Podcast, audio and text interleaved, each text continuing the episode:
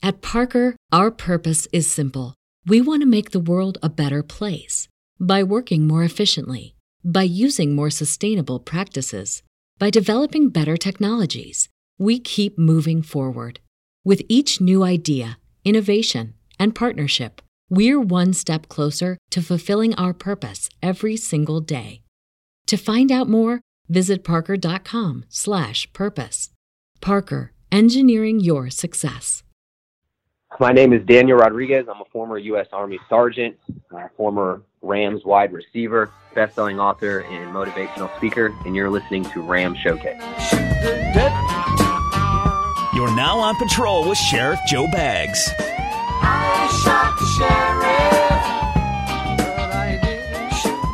Welcome back, Rams fans, to another edition of On Patrol with Sheriff Joe Bags. I am Sheriff Joe Bags, and today we have a special guest for you guys. I am with Daniel Rodriguez, former Rams wide receiver, former Army sergeant, and the list goes on. How are you doing, Daniel? I'm doing good. Uh, good, Joe. Thank you for having me. Yeah, thanks for taking some time, you? man. I know it's been a been a busy time of your life. Sorry, it has been uh, a lot of things going on. I mean, the new year is hitting in, so you know a lot of people are in a different mindset, a different mode, and, and I'm in the same way. You know, I got a lot of objectives, a lot of goals, and a lot of things that have, uh, are exciting to come up. So just looking forward and staying positive. I'm excited to see where where you're going, man. I know you know from where we're at today. This is you know January third, 2018. You've come from a crazy story and you know, it's it's it's hard to believe that that story's almost over. There's still so much more to go. So, you know, going back to the beginning to so we can kind of see where how we got here. You know, let let's let's start with you know going into the military and kind of what that was like and and how that led to today. Yeah, it was a it was a transition and a pivotal time in my life. I tell people because uh, my my dad died four days after I graduated high school, and that kind of just made me stop in in my tracks and like go, what am I doing? And I didn't have much going on. I had barely graduated high school with a 1.9. Um, my friends were going off to four-year universities. I didn't qualify. I hadn't even applied for community college, and I felt my best option, uh, just looking around, making a lot of excuses with my life, was to join the army and kind of just get out of town. And I just walked into a recruiter station. I wanted to go to the Air Force um, initially, and they were on a lunch break, and walked across the hall and ended up joining the army raised my right hand, and three days later, I was in Fort Benning, Georgia, uh, down to basic training. wow, that is absolutely crazy. So you wanted to go to the Air Force. Uh, so you know, kind of what was part of that decision? Why the Air Force?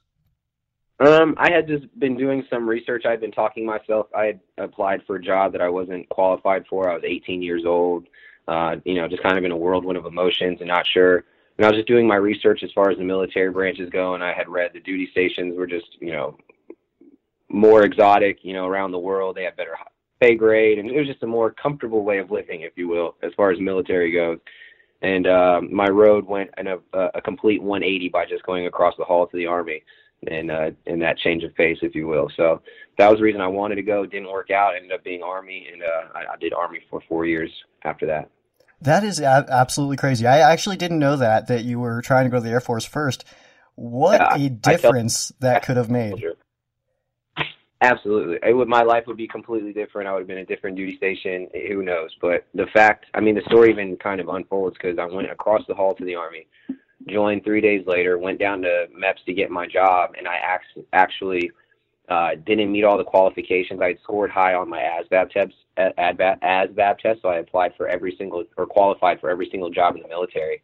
And believe it or not, at 18, I admitted to smoking marijuana one time in high school, and they stripped my security clearance from me in the military and only gave me job clearances that were infantry, truck driver, um, cook, mechanic. And I was like, what the hell? I'm not going to, you know, I just took this test and aced it. Like, why, you know, why can't I do it? And I just kind of looked at myself. I was like, you know what? If infantry's open, I'm just going to take it. You know, my dad was infantry, and I really wasn't thinking about it. You know, it was 2006 during a time of war, Bush administration and uh, the lady looked at me when I asked her if I'll just take infantry, and she just goes, "You do realize we're in a time of war, don't you?" And I was like, "Yeah, but I just need to get out of town." And that was all she wrote. I was in basic training three days later, and after basic, I was shipped off to Iraq for my first tour. 24 days after basic training. And you were there for a year, right? my unit did a 15 month de- 15 month deployment during the surge in Baghdad. So I did a 12 and a half month deployment myself. Yes. Oh, okay. So and when you were out there, you were actually part of a, a pretty intense battle. Can you tell me about that? Yeah. So that was my second deployment in Afghanistan. So I came home from Iraq, went uh, through air assault school, long range marksman school, did some stuff, and I went back to Afghanistan. And uh, in Afghanistan, it was pretty crazy. I was in the Nuristan province, which is the furthest north in Afghanistan. I was at the most remote combat outpost called COP Keating uh, in the middle of the Nuristan, you know, Hindu Kush Mountains. And uh, yeah, on October 3rd, 2009, we were completely overrun by 300, 400 plus Taliban. The accounts are different. Um, 300 to 400 plus Taliban in a 12 to 15 hour firefight.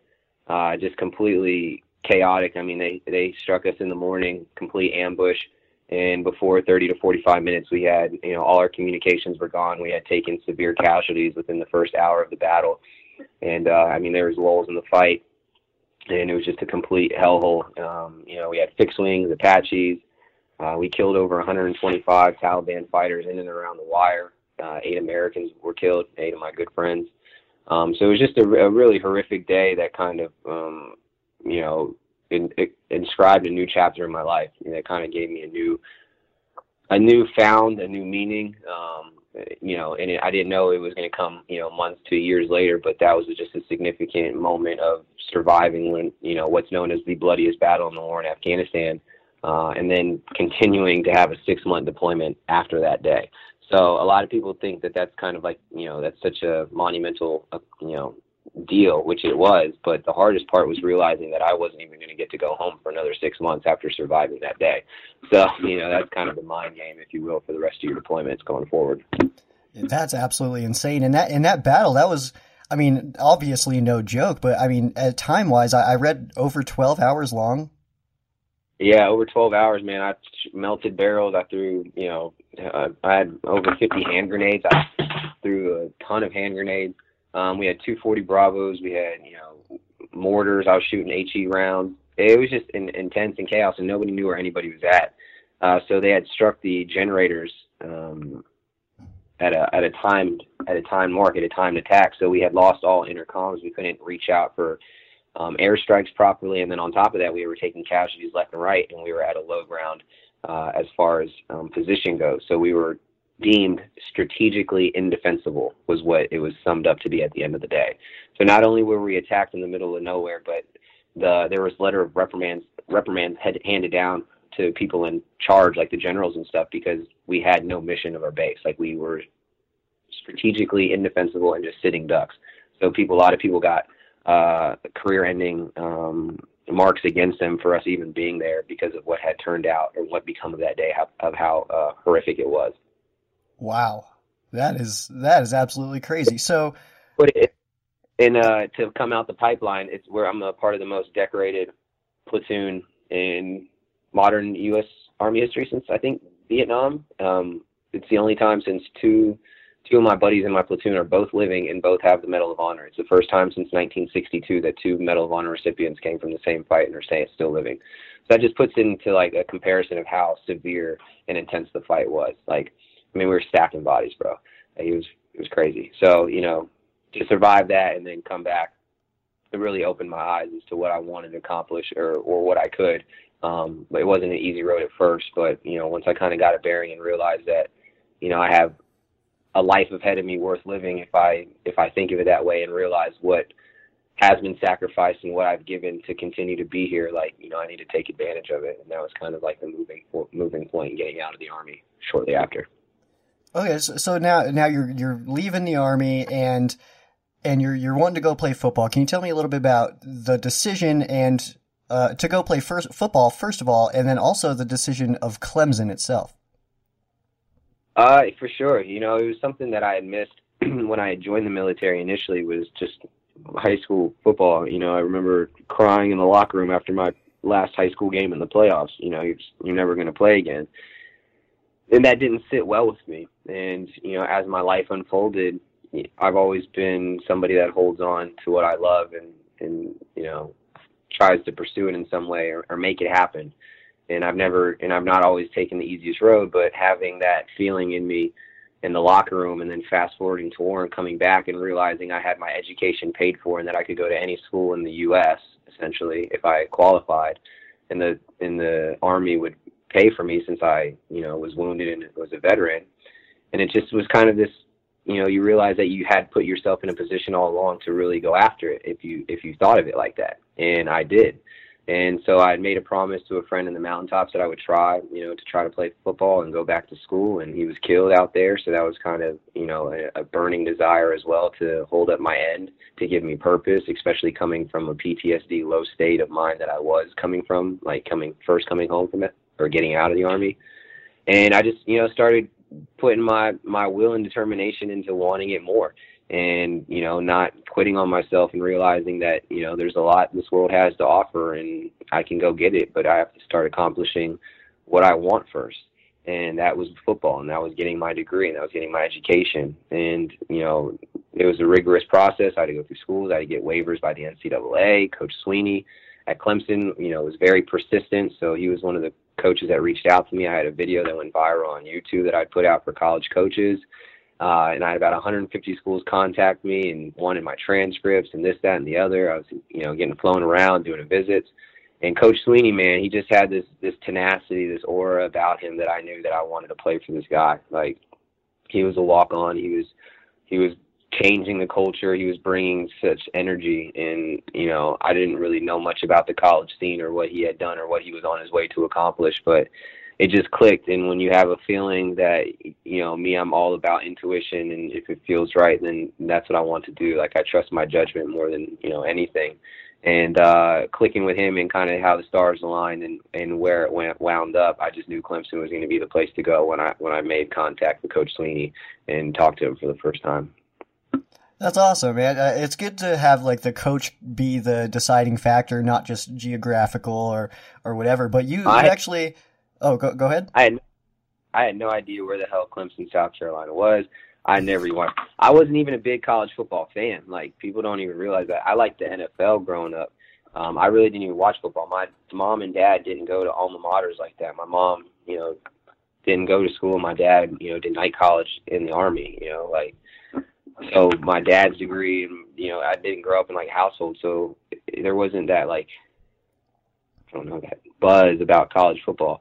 But my dad loved NFL, so I was a big fan of the sport. I played the game, but college was irrelevant to me. I didn't I didn't want to waste my Saturdays watching football. Are you kidding me? Like that was a Sunday thing. Like I want to be outside playing, you know, either the game or doing something else. So when I fast forward to even potentially play college football, the only team that I really knew was Virginia Tech because I was from Virginia. And Coach Beamer didn't want me to go there, or he wanted me, but he wanted me to finish my associate's degree, and I would have to wait two years to even play. And I was just coming off four years in the army, and I was like, well, shit, I'm going to be, you know, 29 before I even see a snap. And Coach Swinney was the only one like, nope, we're going to get you in here, man. Like he was just, it was just like the way that I live my life. Like I want something, I get it done, I accomplish it, I see it, we're to make it happen. That's how he was. Like, you know, you just, you get a sense of vibe that he has a sense of urgency. And that was a, a, a deal setter for me because I wanted to play for a guy that had the same energy that I did. Like, oh, you think it's impossible? Well, let me show you that we can do it. And that was pretty much, you know, the selling factor. That's that's really cool. And and you were able to you know, you only had the one touchdown, but can you describe that I mean, feeling of being able to score? I mean, to be honest, to be honest, I mean, I score a lot of touchdowns in practice, and I'm just playing. no, yeah, but um, no, man, great feeling, man. I mean, listen, we we can highlight the touchdown, but I'm I'm I'm a realist. It was we were up by a lot against the Citadel. It was fourth and goal, mind you, in the fourth quarter. So you know I I got to paint the picture that it wasn't you know a miraculous Rudy moment for Notre Dame or something that the the movies highlight. Your boy got in though. You know I put my work in. I had busted my ass. I had a few close times the year before. I had you know three catches my first year, then seven catches my second year. So I was con- gradually getting better as a punt returner and then kind of just being able to check that box off on the stat line of having you know a division one football or a touchdown in death valley you know military appreciation game was pretty cool and uh definitely a surreal moment you know hearing the fans are up and just you know you know i hadn't scored a touchdown since high school So you know, it's kind of a. I wanted to spike the ball, but I had to act like I'd been there before. So you know, it was kind of just a unique a unique feeling, you know, that not a lot of people get to have and experience. And not just that, but you know, you reflect back now on what you overcame and what you went through just to score, uh, you know, six points. You know, for you know, when you really think of in the scheme of things, how excited I am about talking about a touchdown.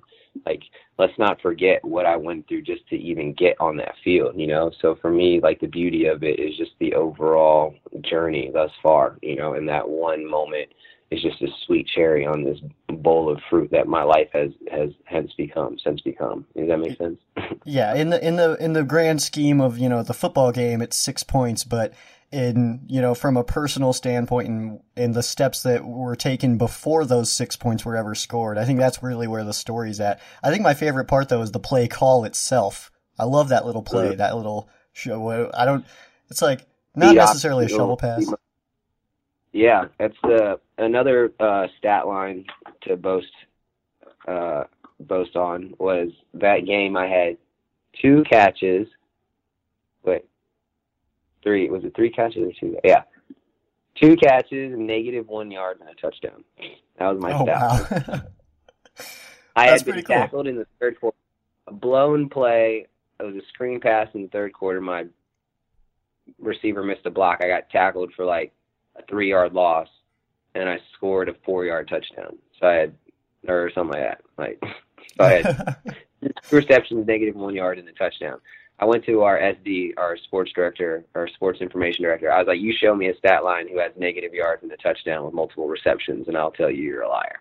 He just started laughing. I was like, I, like I, I know that one's in the record books for right now. Yeah, that's a, that's that's an interesting stat. That's for sure. That's probably that can probably be popped up in trivia somewhere. Two receptions, negative one yard, and a touchdown. that's it's actually hilarious. That's a crazy story. Especially so when you play behind guys like Sammy Watkins, DeAndre Hopkins, Martavis Bryant, Mike Williams, Adam Humphries, Jaron Brown, that, that was my class. You know, and Deon Cain's coming out. I played with Hunter Renfrow. So we produced. So, you know, a story like that, my touchdown in college, you know, was surrounded by highlight reel after highlight reel, you know, and that's fair. Yeah. just, just because I Purple Heart, it's a it's a, a historic touchdown. In reality, people are gonna be like, this kid had, you know, two tosses and negative one yard. So for me, I have to make light of it and just, you know, kind of bask in the moment of how great it's been, how funny it is at the same time, and how how much uh, life can bring if you just go out and do what you want and go try to accomplish what you believe and dream of every single day. And the gratification of what can be is so sweet if you get there. Like I, I can't even. It's awesome. Uh, yeah, I can only imagine, man. So, you know, you're you're leaving college and you're still wanting to play football. You get a tryout with the Rams. I can, do. can you tell me about that tryout and how that went? Man, I'll tell you. So I uh I graduated Clemson and we blew out at Oklahoma like forty something to three. I mean the game was over in the second quarter. And that was my last college game and I knew I wanted I got an invite to a college um to a senior bowl game. I was excited, the Medal of Honor game, like the inaugural inaugural uh thing down in uh Charleston, South Carolina, like I went down to that, and I and I was really adamant about playing in the NFL. Like I was really serious. I told my friends, my coaches, no, not my coaches, my position coach thought I was kind of joking. Um, so you know, that was kind of a another story. But I was like, you know what, I got a lot going on and that I want to do, and I was with a girl that you know we wanted to move to California. So I packed my bags from Clemson, loaded up the U-Haul, and drove cross country and just came out here and started training at Exos in Carson at the StubHub Center. Found a place. I live in Hermosa Beach. Found a place right next to it in Hermosa Beach and just trained. I paid out of pocket. I didn't have an agent. I didn't have you know any representation, and uh, I just worked and trained and trained. And then you know I had busted my ass, and I was really hopeful that maybe I would get an opportunity. Uh, as a walk or as an undrafted free agent or Mr. Irrelevant, and nothing happened. Like I didn't get anything um, on draft days. Obviously, I wasn't expecting it. And then the draft ended, and a day went, and two days went, and then you just start having this pit in your stomach. It's like, man, like, you know, I believed in myself. Like, I blocked out all the bullshit and nonsense. I went after. Like, I invested in myself. I put everything, you know, that I could. I didn't take off. And you just want an opportunity. And then next thing I know, the third day after the draft, my phone rings and it's uh, the the Rams. And I got a call from the Redskins as well. And the Rams coincided their two day tryout that they offered me was like on, you know, the second or third. I'm just making it up. And then the Redskins was like four days later, like the sixth and seventh. And as an undrafted free agent, until you sign, you can go to as many tryouts as you're invited to, unless they conflict. And so my thought was, okay, I'm just going to go to the Rams in St. Louis. Like, you know, I haven't played since my bowl game, so it's been like six months, shake off the dust. And then, you know, once they say goodbye, thank you for coming, I'll go to the Redskins and maybe that'll be like, I can open some eyes there.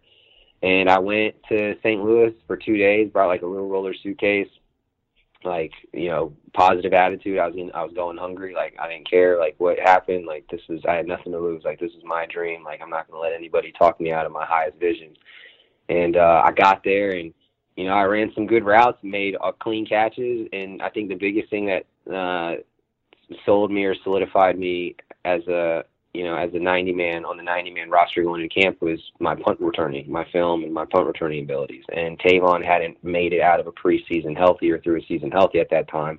And I was the only person they brought in that could punt return, so that was kind of my niche. Um, and you know, so I made some plays. You know, I could catch obviously um, played the slot like the back of my hand. But you know, you really have to distinguish yourself in a position that nobody else can, and that for me, that was punt return. Um, so yeah, I did great at punt return. I made a really good catch on Janoris Jenkins actually the first day out there, believe it or not, and I had one on Trumaine Johnson. Um, so I had like just solid, just a solid showing for the two days, and I, you know, I packed my bags. I brought my roller case downstairs, and I, you know, I shook Les Snead's hand and Coach Fisher at the time. And I just thanked them. I was like, yeah, I appreciate the opportunity, like you know, having me out here and they brought me to the side and they're like, hey, you know, you know, if you'd like to be a Ram, we, you know, we would like to have you and sign you as an undrafted free agent. And I was like, well, you know, I have you guys have my flight out, and you know, I had a Redskins tryout in you know five days, and they're like, well, if you want to be a Redskin, that's your call, but if you want to be a Ram today, you know, you need to sign right here. And I was like, yeah, you got a pen on you? Let me uh, let me uh, go ahead and sign this right here, right now. and uh, so I signed it, and you know, I, they sent me home for literally 24 hours to bring another bag. They're like, yeah, you got to go get your shit because I didn't have anything. I didn't, I didn't know what was going to happen. So they flew me home. I got to see my friends and stuff for like 12 hours. So that was awesome, you know, because, you know, I got to come home and be like, damn, I'm signed, pack my bags and fly back out to St. Louis and uh, start OTAs and mini camps and learning it and, you know, just building relationships and, and living your dream. You know, you, you got your eye on the prize. You know, you're not even thinking preseason or 53 man roster. It's just like, holy shit, like I'm on a 90 man roster in an NFL facility, like really doing this, like really going to meetings. Like this is, I really have a chance. And regardless of what the odds and statistics may be, a chance is a chance. And those that have worked hard and relentless to get a chance at something they've dreamed about their entire life, when they're there, it is pure bliss. And uh, so that was that was you know, kind of my experience getting there. And then I played four preseason games. My last play in the NFL was a concussion against Kansas City, man. Got knocked out. And last thing I remember is looking at Coach Fisher above me. And, you know, I got the day wrong and the year and who we were playing. So they told me I couldn't go back out on the field. Uh, you know, and, and, uh, it was an, uh, an amazing opp- opportunity. And then fast forward, I got cut. I had an opportunity to play in Canada and overseas, but some other things unfolded and I get back to Los Angeles and I wasn't sure if I was going to stay here and you know I enjoyed it. My agency was out here I had started making some friends and some networking and then they announced the Rams were coming to LA and it was like this you know serendipitous moment. You know all my friends you know the draft class the last draft class you know like Gurley and all them like all my boys like are coming to LA so I was like well maybe I'll stay here. And uh so I've been able to call it home you know as I've since you know my speaking career has been doing amazing. Um, you know, my autobiography hit bestsellers list young, so I had a, a best-selling author, and it, it's just been a great road to be able to play football, continue relationships, and now um, create a brand and entity of yourself that can inspire others. And that's an awesome life to live for me because, you know, there's a lot of times that I've been low or that I needed sources of energy, you know, in some form or fashion. And now when you have accomplished what you have and that alone inspires people or drives people to do something for themselves. That's kind of been like the new chapter for me is tapping into that well. You know, sports gave me so much. It led me here. The military led me here. Like everything of my life and my timeline has led me here. So it's like, how do I reinvent and reshape the narrative for the next move? And uh, it, it was a great run, and man, the Rams were, have been an unbelievable organization for me and still to me in St. Louis. They brought me back for a salute to service game, and now uh, this one they recognized me on the field. And so I'm just very appreciative to have been um, given an opportunity there, and it worked out in my life that the team came back to the city, and you know I'm able to be still a part of the organization and have great relationships with the team, and, and be embraced by a city that I absolutely love now here in LA. So it's been it's been a cool uh, past two and a half years for sure. Yeah, it's it's it's really cool to be able to you know to have the team that you played for there. But you know, going back to to being on the 90 man roster, you know, this is actually when I when I learned your name because you know anytime there's 90 men on the Rams roster, I could probably list off probably 88 of them like off the top of the head. So that's that's when I learned your name, and I actually learned your name from uh, one of my best friends.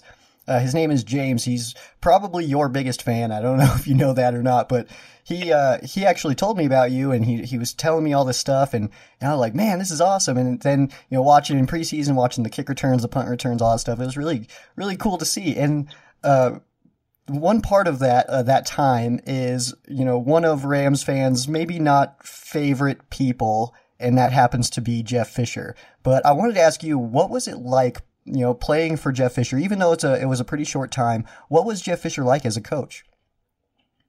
I really enjoyed him. You know, I, he was just very um, coming from Coach Swinney, uh, who's like high energy, high octane. Like, you know, we had just won. You know, we were 42 games in four years, and you come to a guy that that bring that keeps the game fun, but makes it adulty. I don't know if like you know, I'm kind of like just tangent rolling here, but that's just his demeanor. Like he's just a cool guy. Like he's his persona. Like he gets shit done. He you know he expects you to do your job. He treats you like a man. So for me, going into that, he was all, and not only on top of that, but he was just super appreciative of military people, of military veterans or veterans in general.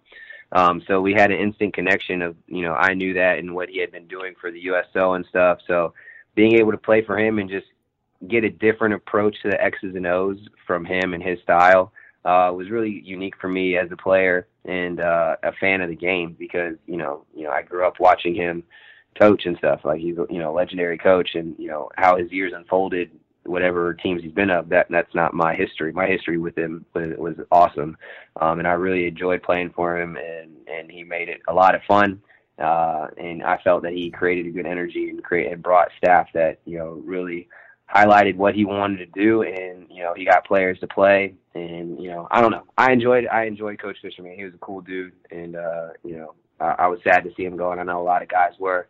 But uh, you know, in return, what what has become of the program now or the organization now has been an absolute 180 and something amazing to watch. Yeah, and and Jeff Fisher, like to for anybody you know listening and all that stuff, uh, the the whole the whole idea of Jeff Fisher is he's a great guy. You know, nobody questions that. The players obviously love him. He's he's he's a guy that can connect with with the players and and that's huge, you know, being able to have that that relationship with your players is really cool. But you know, obviously what's happening now is very different and does that have have to do with the coach? Maybe a little bit. There's new players and stuff like that, but you know, Jeff Fisher was the Rams coach for a while. He he absolutely had my support when he was here, but I got to say I'm super excited about Sean McVay.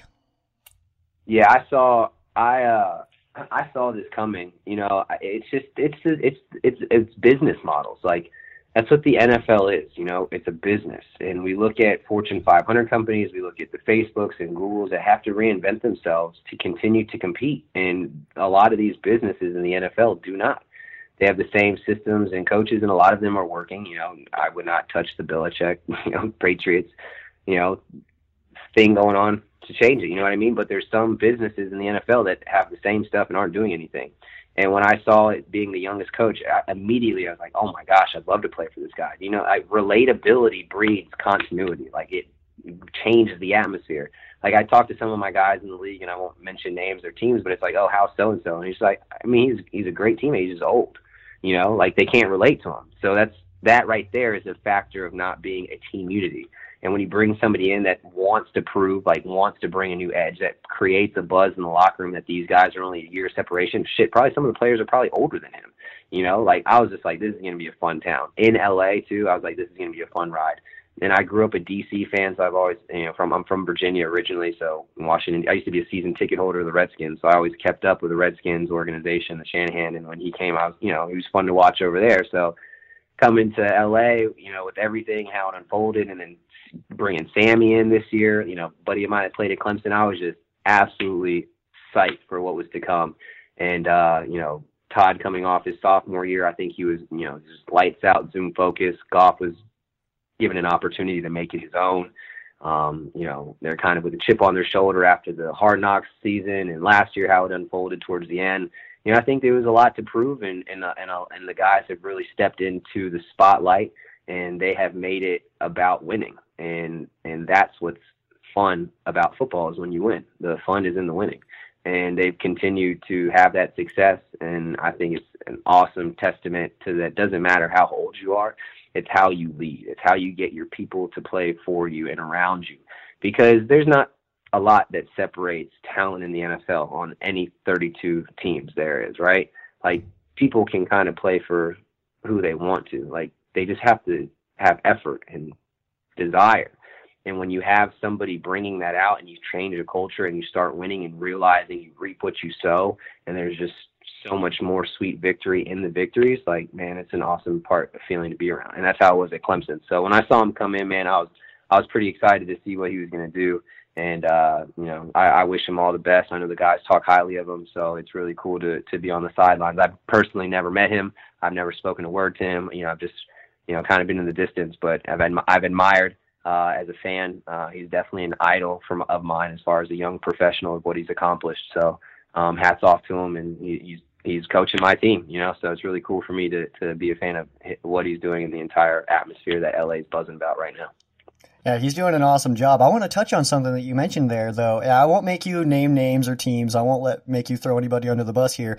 But you had mentioned that you know some guys out there have a hard time relating with their coaches, uh, maybe because of the age, whatever it happens to be, personality differences.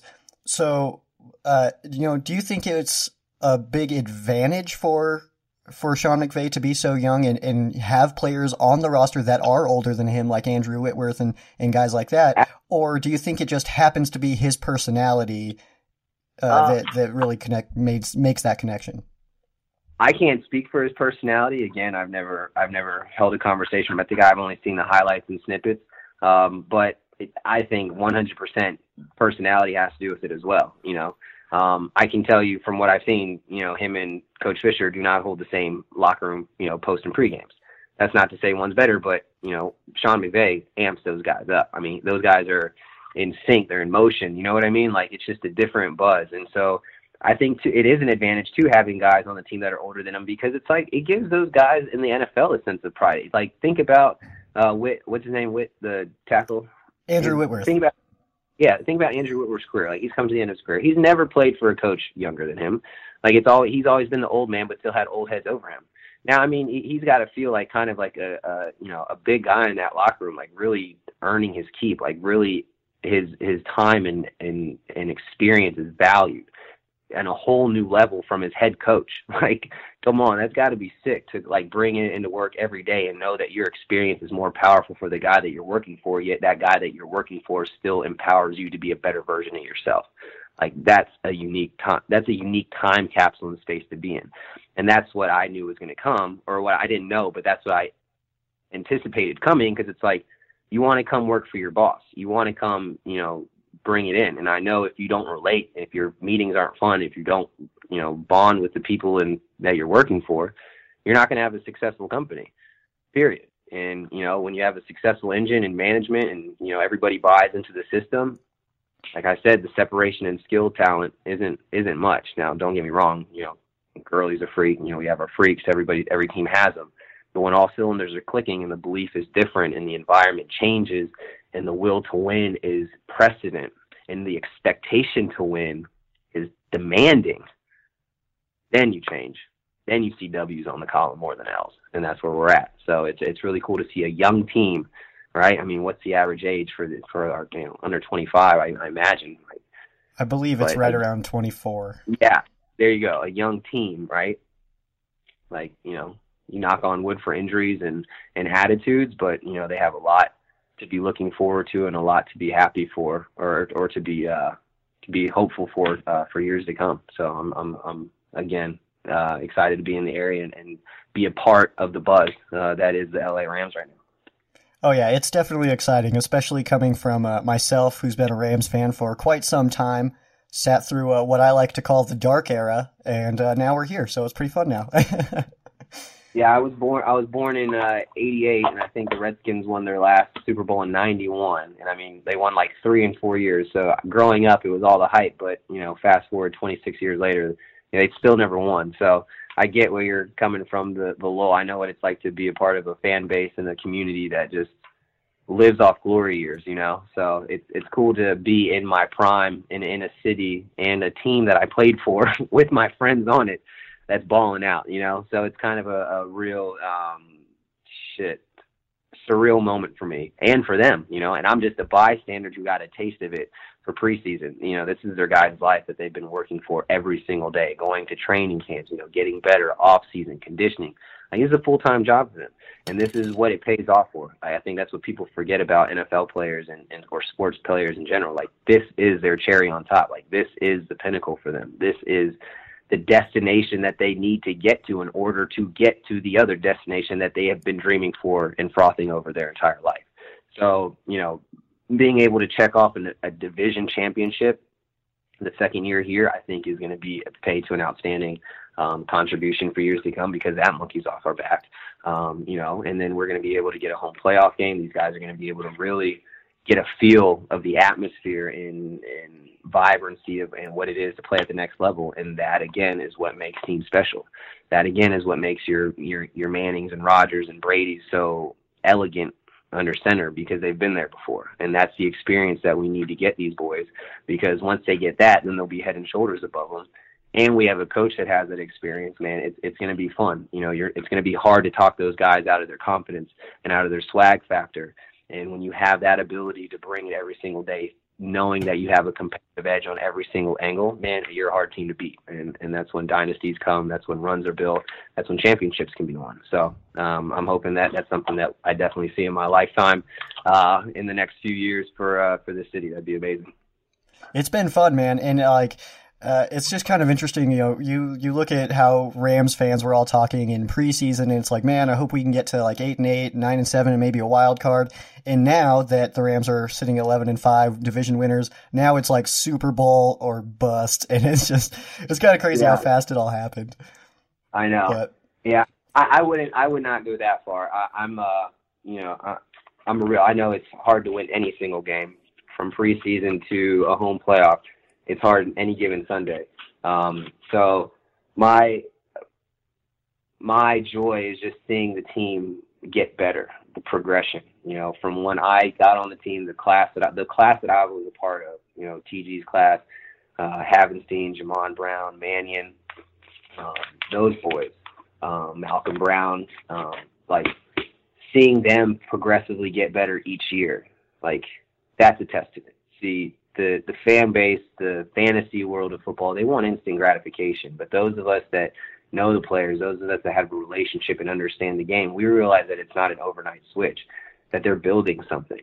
And you know that's the impatience that we're not really taught as fans to to hold on because you know, and again, business models go into play. I saw it. I saw the youth coming in, you know, and it was just like, hold on tight. This team's got something special. And you know, we've we've put in that work. We're here, and uh, you know, I kind of forget the point I was making. Oh, the class and stuff. But yeah, it's just, it's just, I, yeah, I forget what I was saying. yeah, it's uh, it's it's interesting, man. It's it's going to be fun. But uh, I actually, you know, I know you don't have all day here to sit and talk with me. Uh, so I wanted to mention your book, and you're you're oh. a best-selling author, and basically. Uh, you know this this story and kind of what we've talked about is covered, I'm sure, in way more detail, and all in, in the book. Uh, the book is called Rise: A Soldier, a Dream, a Promise Kept. Can you tell me a little bit about that? Absolutely. Uh, it, it, it encompasses growing up. You know, I kind of have um, a unique ba- a background. Um, I'm Dan, my name is Daniel Rodriguez. I grew up not speaking a lick of Spanish in the country of Virginia, you know, in down in the South. So now I live in LA. So it's kind of, you know, people are, oh, you're from Virginia, you're not from, you know, California, or, you know, Texas. I'm like, no, man, I'm from South. So, you know, it brings me up to my childhood and kind of joining the military and kind of, you know, what it was like and, you know, my experience over there in depth in the military from Iraq to Afghanistan and really kind of the low states of coming back. You know, I almost committed suicide with PTSD. I had four friends come home and kill themselves after war. I lost 24 friends in both my conflict, the engagements I was a part of. So it was just a really horrific time for me trying to adjust. And on top of that, I was the first ever NCAA athlete granted permission to make money off my name, and I was, you know, flying around speaking in college. I wrote the book in college, uh, so I just kind of had a whirlwind of a, of a life coming from war and uh, pursuing, the, in at the same time, you know, on the parallel, staying focused on graduating a three-time All ACC with honors and staying focused on me wanting to play in the NFL, having that in the back of my head the whole time. So just kind of a journey, um, keeping a promise, staying true to myself, and you know, rising through any adversity in your life. You know, rising through the misfortune because everybody has problems, everybody has bad days and bad moments, but you know, we can all find it within ourselves to stay driven. We can all you know be better and challenge ourselves and look to encourage and not be so negative. And that's kind of what the book encompasses. It's you know, it's not sugar coated by any means. It's not a Disney, you know, good war story. Come playing American football. No, I wrote it raw um, and uh, it's been very well recept- uh, accepted. It's my memoir. I'm proud of it, and uh, yeah, go check it out. Let me know what you think. I'm I'm very thankful and grateful for the way it's written, and I appreciate everybody who goes out and purchases it. And if you ever see me, I will never hesitate to sign it. So thank you for that. And uh, it's available on Kindle, Audible, Amazon, all the works. So wherever you want to get it, it is it is there. Oh, and and a reminder with with the Audible uh, you could probably download that for free if you use my promo code. But uh, the, there was there was actually a few years ago, and I haven't really heard anything about this lately. But I wanted to ask you: Is a movie still going to happen? It is. That is a very. I mean, you know, it's a funny thing. The world we live in. Um, it was bought for. It got picked up for option rights. It's been written. There's like two scripts. I've had meetings I, you know, they they tell me that the one of the most difficult factors, or the, one of the most um, reasons that it hasn't been made, is they cannot find a Hispanic star. Like I know a, one. As me, right? Is that me? No, I've got one. Uh, my friend James, he's five foot eight, plays wide receiver. He'll be at CSU Pueblo next year, and he's your biggest fan, and it's perfect. There you go. Well, they have told me that because they want, you know, they want to put a character in there that sells tickets. And there's well, there's Ouch. never really been. I it, seriously, and you know, it, there I've been told there's like there's not a Hispanic role, and I'm just like, well, that's really weird. Like I could play myself, but nonetheless, the script has been passed around. Like it's still a, a, a, in circulation. I've been contacted by a few studios. You know, they've been working on it, but I have my manager that represents that. It's kind of out of my hands. I don't let my life get concerned with that. You know, I'm I'm focused on you know speaking and and you know doing other things right now, um, and and and making a difference in other areas. And I let other people, if they want to find interest in my story, put on a film. You know, they they deal with the people that I have in my life to deal with that. So it's kind of cool. I hope it will get made. That'd be a, that'd be sick to have you know, a movie made after you. But um, definitely in the talks, but nothing concrete in the works. So, would you have any interest in playing yourself in that movie? Hundred percent, bro. Like, I'm I actually I'm in a Netflix original coming out um, in May this year. Um, so I do acting as well. So I'm in entertainment. Uh, I've done uh, Go 90 series. So um, yeah, I'm getting on camera more and more. I do music as well. I write. Uh, I've done poetry, and uh, yeah, so I've kind of been all over the spectrum. That's why I really enjoy the city. It's because it really lets me tap into my creativity and kind of just go where I want to and do what I do what I do best. And uh, so I've been able to, you know, kind of make that my world. So yeah, um, I would love to play myself. I mean, honestly, it would be the most authentic you could get. Like that's true. Are, are you, you allowed know? to, to name drop the uh, Netflix original series you're going to be in? Uh, it's called Medal of Honor. I don't know if honestly, I don't know if I'm allowed to name drop it, but Do you want me, I I can did. bleep it out. It's fine. It just uh, you can say Netflix original anticipated to drop on um, Memorial Day. Actually, Okay, no. I'm pretty, no, you can. Um, it, you can. You can Google it. So yeah, you can drop it. oh, okay, cool. I, I, yeah, it, I just can't talk about like plot and cast and stuff like that. But Okay, that's fair. That's fair. So, okay, we got we we've kind of talked about it a little bit. We have a pretty big game on Saturday. The Atlanta Falcons at the Los Angeles Rams. Me being 26 years old, I was born in 91. I never thought that first of all I'd get to see the Los Angeles Rams. They were 4 when I moved. And then for them to go back and play at the Coliseum, I thought that was awesome. But now we get a Los Angeles Rams playoff game played at the Coliseum in prime time. So I wanted to get your, I'm putting you on the spot here, 100%. I want to get your score prediction of this game. hmm, let me think. All right, I'm gonna break it down because I have a lot of friends on Atlanta. I played with Vic Beasley for three years and Grady Jarrett, so I, I have to respect my boys on that defensive line because they are forced to be reckoned with, as is ours in LA. I think that'll be a conservative factor on the play calling, um, but also I think Coach McVay is going to be aggressive. I would like to do 27-17 Los Angeles. All right, that's uh, that's at least the the winning team I was hoping for. So that's good. Uh, I'll go 27 27 24 LA. We're going to we're going to we're going to get it out. well, you gave him another touchdown. I don't know. I don't know, man. I'm not good at predict. I, like predict- I don't like predictions. You know, like it's fun to do, I guess, but That's fair. that's you know what I mean. I'm trying to. I I'm thinking there's going to be some nerve. There's going to be some excitement. You know, I that gives this is an advantage really to Atlanta. You know, they're coming off a Super Bowl year. Um, you know, they've got the more experienced quarterback, the more experienced wide receivers. Like, you know, we have to give credit where credit's due. You can't overlook that and have buzz and hype just be your only factor of of um, uh, getting ready. You know, so you have to really, you know, play in the tangible factors, and that's the reason we're here is because we do that. But at the same time, once you're on that field, X's and O's, you have to be executed, and experience might not always win or prevail. So, you know, for me, when I try to do a prediction, I, I know that that team coming in isn't a team that's cakewalking or you know slipped into the to the uh, uh, to the playoffs because uh, there's three of their four people in that division are in the playoffs. You know, so those boys Yeah, have had a, a had, had had had a tough year to even make it in there. So um, definitely not sleeping on them. So I think it'll be a close game. I think our defense is, is playing at a top tier. I think our guys are going to be rested. That's an advantage for us. Those guys are coming off a, a pretty intense game in Tampa Bay, uh, down to the wire and and a loss, right? Or did they win? I can't remember. Uh, yeah, uh, the uh, Falcons actually they beat the Carolina Panthers last week.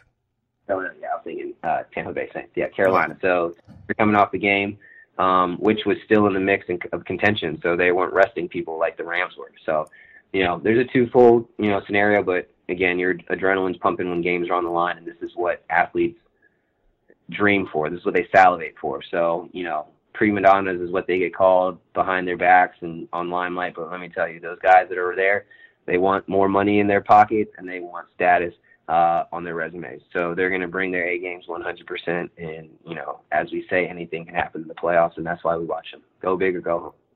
Absolutely. I have a trivia question for you, real fast. Uh, Oh. I'll see if you can answer this one. It's it's a difficult one, I know, but uh, if you added up, uh, you know, all the guys on the current Rams 53 man roster, if you added up each individual playoff game that all of those guys have played, do you know how many games that is? Damn, I'm trying to think of the roster who has playoff experience. I'm sure, yeah, Whit probably got some. Well, does he? Well, Yeah. some. Yes, yes. No With, wins, uh, but experience, yes. How many games total of the entire Yes. 53? Um, I'm trying to go down the line. It's a Uh, hard one. Five, three. It's actually it. That's a lot lower than I expected of an answer. It's actually 21 because you got uh, Lance Dunbar running back for Dallas, and then you know Andrew Whitworth gets a couple. In there, uh, one and duns, unfortunately for the Bengals out there. But yeah, there's just just a few, and a lot of that is because it's a lot of homegrown talent or yeah, drafted talent, I, was, I, guess. I was thinking Whit. I knew he was he didn't go to many up there. I didn't know uh, the Dallas running back. That's uh that's another thing I will say too. I, I don't I uh since the move in the team, like it's it's uh I haven't kept up with the trades and roster. Like sometimes I look at the screen or catch the guys and I'm like seeing new names and new jerseys. So you know how it goes. Like it's a business. Like people injuries happen. So sometimes I look out there and I don't even recognize the name of the guy. So I'm just glad that they're getting roster spots filled with people that are continuing to move the ball how it's needed to get W's up there. You know. That's absolutely fair, man. Um, before I let you go here, uh, where can we find you on uh, social media?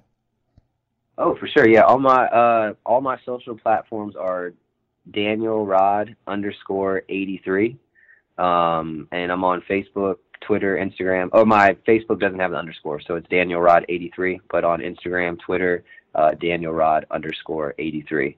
Uh, and I love to be interactive, um, uh, answer questions, messages, um, sign books, personalized stuff. So it's pretty cool. I I enjoy being have creating an audience on the social buzz and social platform, and uh, enjoy being interactive on there. So definitely check me out. Appreciate that. Absolutely. And, and your website, what uh, what is your website again? DreamBigDaniel.com dreambigdaniel.com awesome man. Well hey man i want to thank you well first of all on on behalf of you know myself and all of us at sportswell radio and all the ram showcase listeners i first want to thank you so much for your service man. Uh, your story is is incredible in what you had to deal with out there and what you were able to do out there and and keep going. And then not only that but then you come back here and then you pursue your own dream and then you're doing all this other stuff you're acting you're motivational speaking you're writing a book man, your life is absolutely insane. I love it. I appreciate that, man. I'm trying to uh, a quote I heard last year, uh, Helen Keller: "Life is either a daring adventure or nothing at all." And I'm trying to, I'm really taking that to heart and try to make the most of it and follow my ambition, stay true to myself, and uh, make the most of this life that I have um, left to live. So thank you for that. Absolutely, man. Thank you so much uh, for taking some time and talking with me. I know we went a little over what we discussed, but but I couldn't stop, man. I couldn't stop listening to the story. It's it's perfect. All good, brother. I got a I got a text in the middle that said I didn't have to be there, so it worked out. Oh, perfect. well, thanks for taking some time, man, and I hope you have a, an awesome day. And uh, let's go Rams. Let's beat the Falcons this weekend. Absolutely. Let's go Rams. Take care.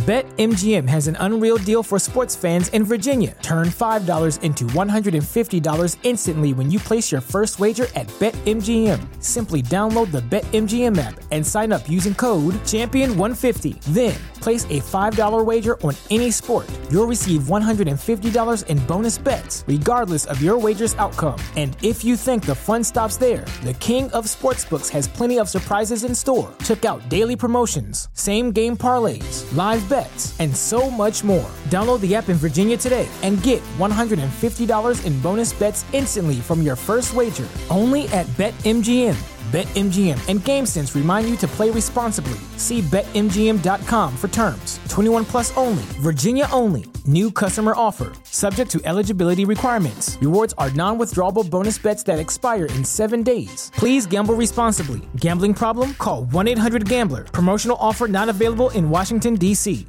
At Parker, our purpose is simple.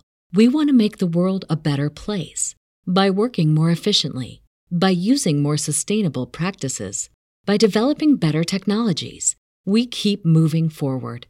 With each new idea, innovation, and partnership, we're one step closer to fulfilling our purpose every single day. To find out more, visit parker.com/purpose. Parker, engineering your success.